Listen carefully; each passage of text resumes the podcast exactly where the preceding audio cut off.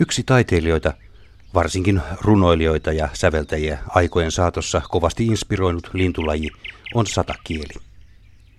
Monien mielestä satakieli on taitava laulaja ja kesäöiden tunnelman luoja. Tunnelmasta olen samaa mieltä. Viimeistään kun satakielen laulu kaikuu pöheiköstä, alkaa vuoden aika maistua kesältä. Taitavuudesta olen kuitenkin vähän toista mieltä.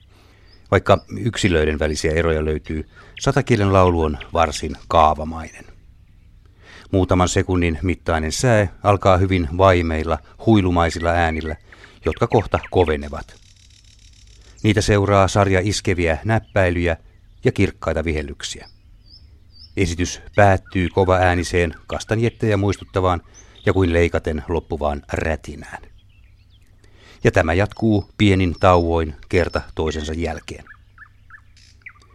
Jotain kaunista laulussa kyllä on, mutta kyllä meiltä, meiltä löytyy taitavampiakin laulajia. Taitavampi laulaja on myös etelän satakieli, joka pesii Länsi-Euroopassa ja vierailee silloin tällöin myös meillä. Meillä pesivä satakieli on tämän lajiparin itäinen versio.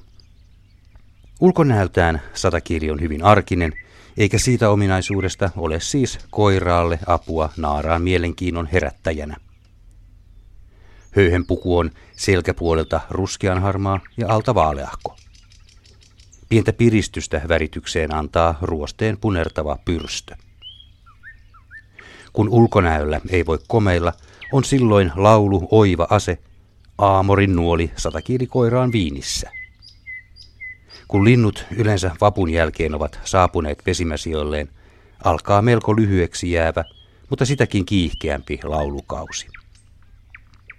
Pesimään onnistuneet yksilöt lopettavat laulamisen kesäkuun alussa ja rukkasetkin saaneet koiraat vaikenevat kuun loppuun mennessä. 1900-luvun puolivälistä alkaen siihen asti harvalukuinen satakieli alkoi kaakosta käsin varsin nopeasti levittäytyä laajemmalle alueelle maan eteläosiin, samalla kun sen kanta koko ajan vahvistui. Nykyisin yksittäisiä havaintoja lajista voi tehdä Oulun leveyspiirillä asti.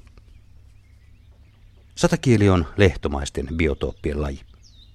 Se viihtyy tiheäkasvuisissa, pensas- tai lehtipuuvaltaisissa, kosteapohjaisissa ympäristöissä yhtä hyvin viljelyalueilla kuin taajamissakin, jopa suurten kaupunkien lähiöissä ja puistoissa ja yllättävän urbaaneissa olosuhteissa.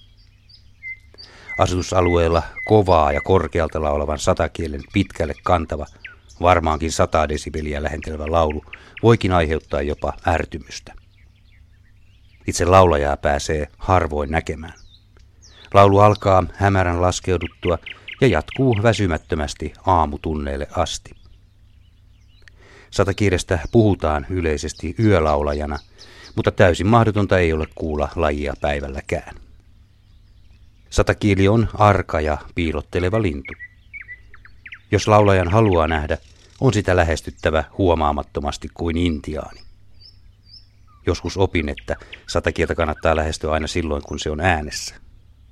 Laulaessaan lintu nimittäin tuntuu olevan niin haltioitunut omasta esityksestään, että sen tarkkaavaisuus ja omasta turvallisuudestaan huolehtiminen jää silloin taiteilijasielun varjoon.